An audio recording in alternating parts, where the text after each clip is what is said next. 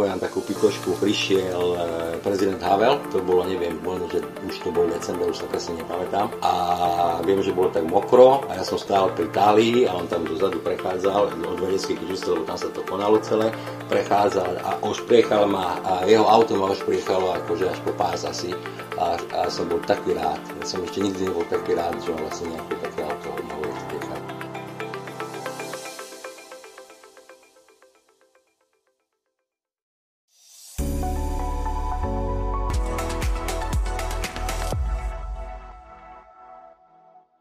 Milé poslucháčky a milí poslucháči, moje meno je Jan Lukáč a po niekoľkomesačnej prázdninovej prestávke vás opäť vítam pri novej sérii podcastu po škole z Homo Studiosus. Táto časť vychádza symbolicky dnes, kedy si pripomíname Deň študentstva, no i výročie Nežnej revolúcie, ktorá mnohým zmenila život. Mnohé zákazy sa uvoľnili. Napríklad bolo možné vycestovať i do krajín, ktoré boli pre vtedajších Čechoslovákov bežne nedosiahnuteľné, no bolo umožnené i podnikať.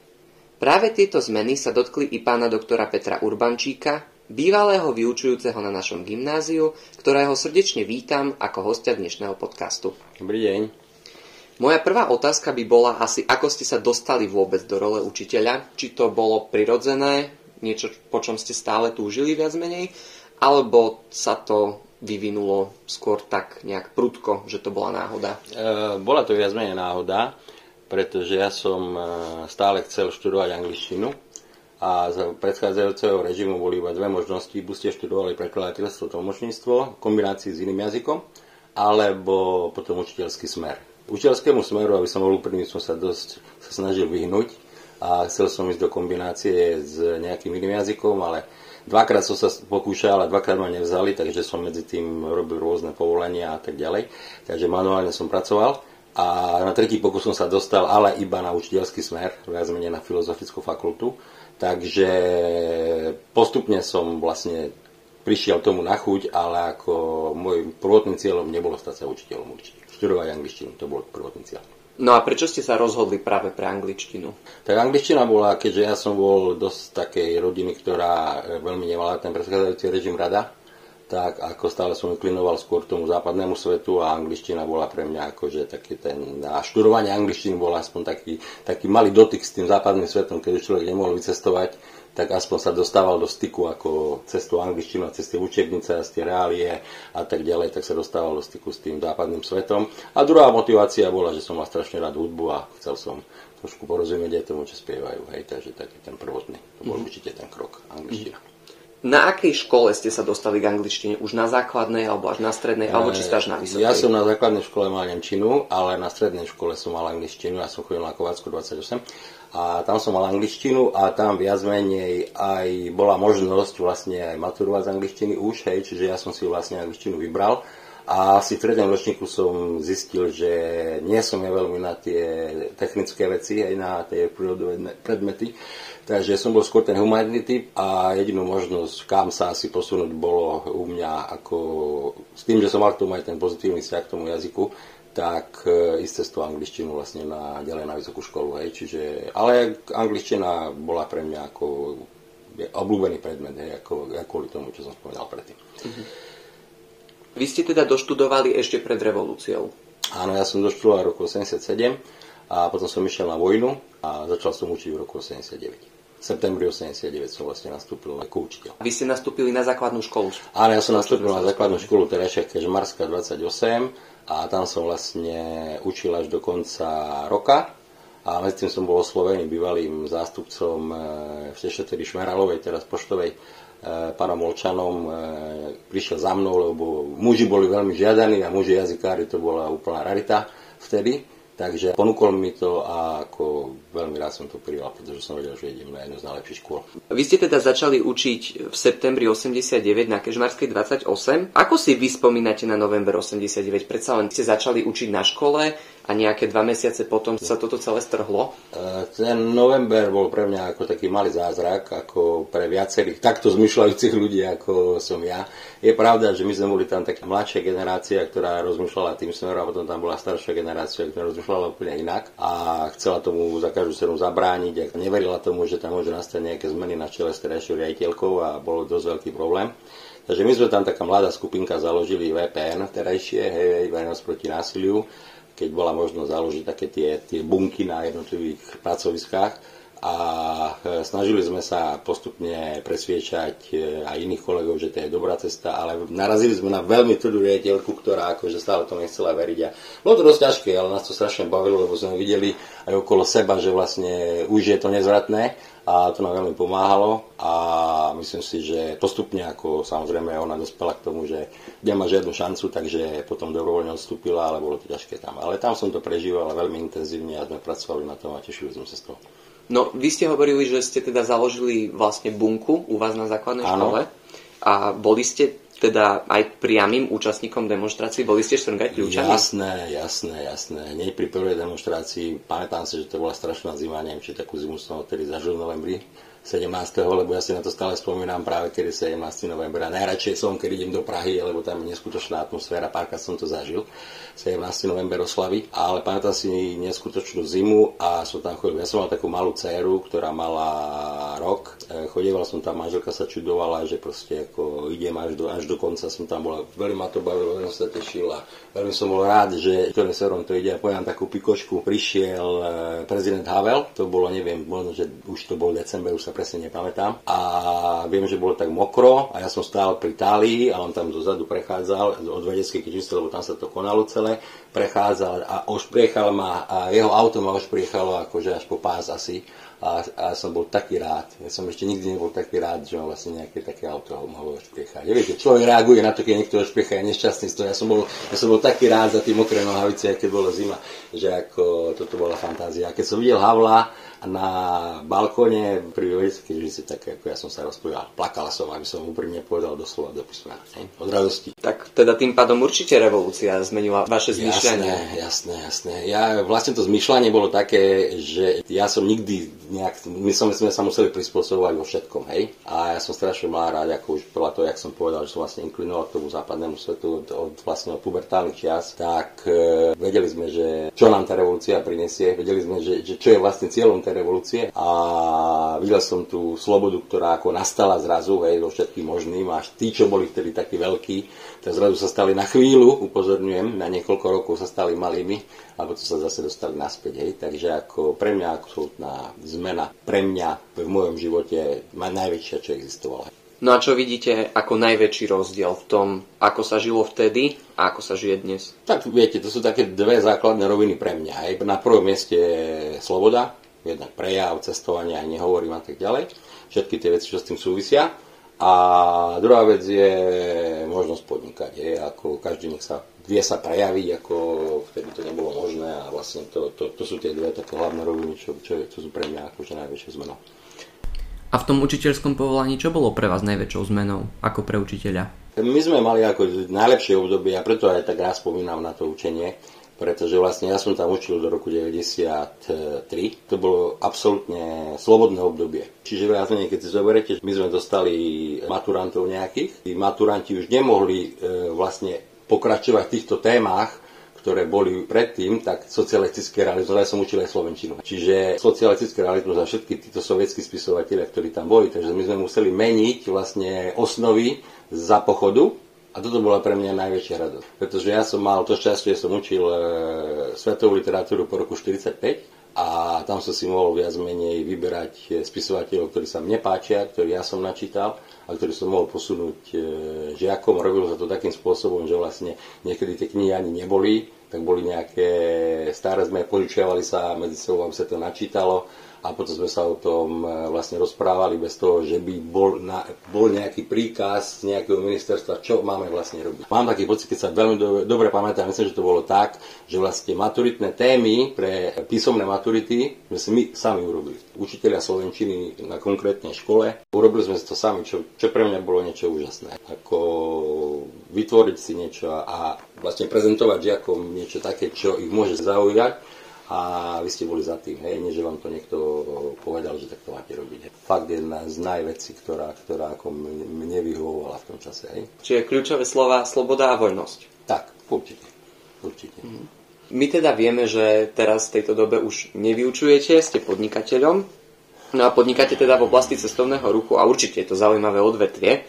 No a čo vás lákalo práve v tej dobe na tomto odvetvi? Ako som spomínal, vlastne ja som mal malú dceru v tom čase a učitelia, je to podobne ako teraz, ale vtedy to bolo ešte horšie asi, zalavali strašne málo. A ja som dostal ponuku vlastne od priateľa, ako ktorý zakladal cestovku, či by som nechcel akože tú cestovku jesť a bolo to v roku 93. Ja som stále chcel cestovať a mal som taký už tie, také nejaké tie jazykové znalosti, čo bolo tiež veľmi dôležité pri tom biznise. Takže ako toto ma posunulo vlastne tým smerom, ale musím povedať, že to rozhodovanie nebolo, nebolo jednoduché, lebo mne sa akože v tom čase, ako mal som rád tú prácu, ako učenie som mal veľmi rád. Ja my sme dokonca vtedy s bývalou kolegyňou pani Dombrovskou sa nám podarilo založiť e, anglické triedy a neviem, či to teraz funguje. Jasne, ja som napríklad žiakom anglické triedy. Žiakom anglické, tak to my sme zakladali v roku 92 niekedy. Hej. Zohnali sme dokonca prvú lektorku, ktorá tam bola na stálo. Tam vidím nejakú stopu, hej, keď bolo to výročie školy a keď sa o tom hovorilo, myslím pred dvoma rokmi to bolo, vtedy som tak, tak nám bolo príjemné, že nás tam aj pán riaditeľ spomenul, že, že vlastne v tejto veci sme pomohli tam. Na... A som strašne rád, že to teraz funguje. A baví vás teda asi aj táto práca, keď už robíte toľko rokov? Tá, táto, práca, táto práca ma jasné, že baví, len problém je ten, že vlastne teraz tá práca sa dostala do veľkej krízy. Všetci viete, že asi aj ľudia cestovali posledný rok a pol. Hej, takže vlastne my sme prácu doslova nemali. Hej. Takže som si vymyslel ďalšiu prácu, tá je podnikaní v gastre, tak sme otvorili s kamarátom hotdogáreň, Bandy Food na Mlinskej Takže pozývame všetkých poslucháčov, nech prídu na dobrý hodok. Hej. Čiže máme teraz momentálne, pracujem aj tam, aj v Kolumbuse, aj Bandy Food. Aké zmeny vidíte oproti tomu, keď ste začínali v cestovnom ruchu mm. a tom, ako sa podniká teraz? Vynímajú samozrejme koronu a túto situáciu. Jasne. Tak pre nás je najväčšia zmena ako pre agentov. Agenti sú tu na to, aby vlastne sprostredkovali ľuďom cestu. Buď im ju poskladajú, alebo im dajú letenky, e, oni si vybavia, vybavia ubytovanie, alebo im dajú ubytovanie, si vybavia letenky a dajú. Agent je na to. Vtedy, keď sme začínali, tak sme vlastne robili hlavne to. Ale postupne, keď prichádzal internet a prichádzali rôzne vyhľadávače a rôzne bookingy, na ubytovanie a na, a na letenky tie rôzne možnosti, keď si to môže človek urobiť sám, tak e, náš biznes išiel dole. Čiže my sme museli vlastne sa sústredovať skôr na firmy, pretože tá individuálna klientela postupne sa dostávala vlastne na tú vlastnú cestu vybavovania si všetkého. Ja si, keby som sa vás pýtal, že keď chcete ísť niekde, tak asi by ste mne povedali, že prídete k nám, si to vybaviť, ale si to vybavíte asi sám, ne? Takže by ste to klasický príklad a vlastne všetci mladí ľudia to robia tak. Takže nám ostali ešte naši starí, lebo naša generácia viac menej je ešte tá, ktorá ako je rada, keď im to niekto vybavia a zaplatia za, za, za tú službu. Ale pre mňa je absolútne najväčšia zmena to, čo sa týka cestovného ruchu. Keď vám poviem, že na začiatku, keď sme začínali, boli letenky, ktoré sa vypisovali rukou. 1993 letenky sme vypisovali rukou. Potom prišli letenky tlačené papierové a tak ďalej. Potom z papierových letenk sa stali letenky iba akože pdf sa vytláčali v pdf jasné, a teraz už vlastne letenky si e, stiahnete a ukazujete cez telefón. Hej. Takže ako to sú neskutočný, to je neskutočný vývoj toho nášho biznisu. A čo musel človek v tej dobe na to splniť, aby vôbec mohol vycestovať? Ako je to dnes? Ja poviem jeden klasický príklad. E, dalo sa vycestovať samozrejme do tých krajín, ktoré boli spriaznené aj socialistické, čiže my sme najčastejšie chodili do Maďarska a do Polska na dovolenky sa chodilo do Bulharska, Rumunska. Jugoslávia možno? Jugoslávia, poviem vám, ako som ja cestoval do Jugoslávie roku 85, aby ste mali predstavu, čo ste potrebovali. Čiže tam tieto krajiny, ktoré som spomínal na začiatku, tak tieto boli v podstate ako keby bez obmedzení. Museli ste vypisovať nejaké tlačivá a tak ďalej. Bolo to asi na takej úrovni, ak teraz, keď niekde potrebujete ísť, potrebujete stále vyplniť nejaké tlačivo vďaka covidu ale vtedy ste to museli vyplniť aj napriek tomu, že sme boli spriaznené krajiny také, že vy si prejete teraz cez hranicu a Schengen a nikto od vás tiež nechce, tak nie. Sme išli do Maďarska napríklad, my sme najčastejšie chodili samozrejme nakupovať, lebo tu sme nemali nič. A ja som mal strašne rád hudbu, chodil sme do Maďarska kupovať platne. A teraz ste prišli domov a ste sa triasli na hranici, kedy vám tú platňu zoberú. Ja som napríklad brigádoval, roznášal som noviny každé ráno, aby ste si mohli skúpiť, ale kľudne to celé mi tu platí bolo zobrať. To, lebo to bol pre neho kontraband, nepovolené. Mali ste možnosť doniesť, dajme tomu, jednu platňu, ja som chcel doniesť tri, tak už je mohol zobrať tie ďalšie dve.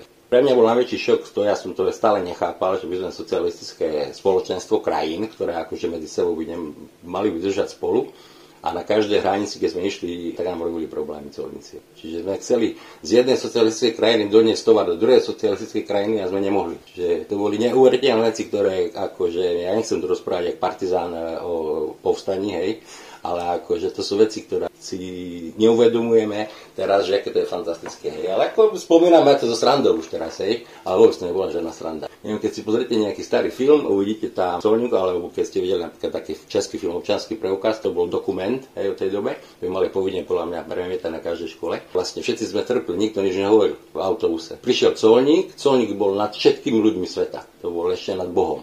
Vošiel dnu, keby ste sa zle pozreli, alebo nedajmo, že by ste sa zasmiali, ste podozriví, môže vás vybrať celého vlastne... Prehľadať vás? Prehľadať, presne tak, ďakujem.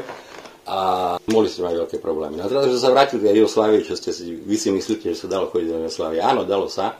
Ja som šiel do Jugoslávie v roku 80. roku, niekedy začiatkom, ktorý som bol študent na vysokej škole a potreboval som tuším 7 alebo 8 pečiatok. Predseda komunistickej strany, predseda ROH, predseda SZM, neviem akých nejakých týchto. Ja som chodil, klopal som na dvere, študíne, neviem čo. A každému som sa akože musel prosiť, aby boli také láskavé, mi dali tie pečiatky, aby mi povolili e, ísť do Jugoslávie. Či Jugoslávia bola, vôbec nebola taká jednoduchá, cez Jugosláviu sa dalo emigrovať. Tam si na to dávali pozor a hlavne keď boli ste študent študentom, tak ako vtedy ste boli taký ako perspektívny káder na to, aby ste sa nevrátili, hej, takže ako na to si dávali bacha. Takže Jugoslávia nebola taká jednoduchá. Cestovalo sa ťažko. Taká západ bol pre nás nedosiahnutelná méta. Teda v 93. ste prestali učiť a mm-hmm. teda ste sa rozhodli byť podnikateľom. Hovorili ste o tom, že máte pozitívne spomienky teda na vašu učiteľskú kariéru tak by ma zaujímalo, či ste sa niekde rozhodli učiť aj po zmene povolania, aspoň na nejaký čiastočný úvezok, alebo niekoho doučovať a tak ďalej. Aby som vám pravdu povedal, tak celý čas nie, ale zase korona ma dohnala k tomu, keďže som spomínal, že vlastne sme nemali čo robiť v podstate priebehu minulého roka, tak e, moja priateľka, ktorá učí na UPŠ e, zahraničných študentov, tak e, ponúkla, či nechce učiť e, Ukrajincov Slovenčinu. A učil som. Celé dva semestre som učil Ukrajincov Slovenčinu a prvú hodinu som robil prezenčne. A hneď sme vstúpili do dištančného, ktoré akože pre mňa bolo ako, nevedel som si to vôbec predstaviť, je, že takýmto spôsobom by som mal učiť, lebo niektorí učiteľia predtým už to robili Takže oni keď prešli na to, ale ja som prišiel rovno do, z neučiteľského prostredia, som prišiel rovno na, do dištančnú výuku, ale e, zvykol som si na to a, a či veríte, či nie, strašne ma to bavilo. No a akí boli tí žiaci? respektíve, no, už asi starší, no ale aj žiaci. E, žiaci boli vlastne, je, je to, ja som si myslel, že sú starší, ako sme povedali, že majú okolo 17 rokov, tam je Ukrajine, na Ukrajine je iný trošku systém školský, je, že tá vysokoškoláci sú mladší ako u nás. Problém bol ten, že pre mňa ako to dištančné vyučovanie, ja mám rád kontakt, je, veď vidíte, tu sedíme oproti sebe a toto je pre mňa rozhovor, lebo mohli by sme to urobiť online a je, pre mňa to je celkom iné. Ale keď sme mali to prvé prezenčné, tak ako viac by sa mi to asi páčilo učiť týmto spôsobom, nie viac, určite by sa mi to viac páčilo, lebo jazyk, keď sa učí, tak sa najlepšie učí tak, že vlastne pracujete v skupinách a tak ďalej a tak keď ľudia dištančne, tak nemajú ten priestor tam taký, hej, takže ako vlastne každý môže rozprávať iba po jednom. No jasne. To je, to je ten problém, ale ináč tí žiaci boli ako, mne sa zdali ako veľmi dobrý, príjemný a priateľský a chceli sa učiť, takže... Vy ste ich to teda učili po anglicky, Nie. anglicko-slovensky, alebo iba, iba iba, iba e, slovenčina. Slovenčina, mm-hmm. dorozumiaci jazyk Slovenčina. Bolo to ťažké? Uh, boli, ale ja som si myslel tiež nejak na začiatku, že vlastne tá Ukrajinčina a Slovenčina akože nie sú až také veľmi odlišné. Ale zistil som, že je to úplne iný jazyk. Tak si myslíme, že polština a slovenčina sú podobné, pokiaľ nevidíte polský film a s titulkami a zistíte, že proste je to niečo iné. Takže je to iné. A bolo to dosť ťažké, aby som vám pravdu povedal. Ale keby som nemal, nešiel by som do toho biznesu, do toho gastra, E, tak asi by som pokračoval v tom, lebo ten, tie, v tom našom ešte stále nie je toľko roboty, že by ma to na v tom cestovnom ruchu, takže asi by som do toho išiel, ale tým, že sme si vlastne otvorili to gastro, tak e, teraz už nie, ale ako, a asi by to každý rok bolo stále lepšie, aj keby som sa do toho ešte, ešte viac dostal. Snaď posledná otázka, možno motivačná smerom aj k našim študentom, ktorí možno sa nechcú až tak učiť jazyky alebo nemajú dostatok motivácie, tak by ma zaujímalo, ako vám vaše znalosti angličtiny pomohli, najmä teda pri vašom podnikaní. Tak pri podnikaní pomohli dosť, pretože vlastne my sme na začiatku museli podpisovať zmluvy s rôznymi leteckými spoločnosťami, aby sme vlastne mali uh, copyright na predaj ich leteniek. Teraz už sú tam väčšinou zástupcovia Česi alebo Slováci pre Strednú Európu, ale vtedy to boli všetko cudzinci. Takže všetky tie pôvodné zmluvy a všetky tie veci, ktoré sa robili na začiatku, by sa bez angličtiny robiť nedali. Takže tam mi určite pomohla. Ale postupne by som povedal, že tá angličtina ako keby... A neviem, ja môžem to bere inak, lebo ako to považujem za také akože samozrejmosť, že človek rozpráva ale mám už taký pocit, že v poslednom čase sa už tak e, nevyužíva, ak sa to využívalo na začiatku. Čiže mne na začiatku veľmi pomohla ale teraz viac menej všetko sa už robí cez e, maily a taká komunikácia je, už sa nestretávame tak, jak vtedy, hej, s tými, s tými zástupcami toho, že to sú také tie call centra všelijaké pre strednú Európu, kde vlastne už taký no name človek s vami rozpráva a tak ďalej. Čiže už ani veľmi ne, nevyužívam tú angličtinu tak, jak som využil na začiatku. Ale na začiatku mi veľmi pomohlo. Tak teda pánovi Urbančíkovi veľmi pekne ďakujem za jeho čas Dúfam, že ste sa dozvedeli niečo nové a že sa vám podcast páčil. Ak nechcete, aby vám ďalšie časti ušli, tak ho nezabudnite sledovať či už na www.anchor.fm alebo na Spotify. Lúčim sa s vami, milí poslucháči, a verím, že sa stretneme už čoskoro pri ďalšej časti.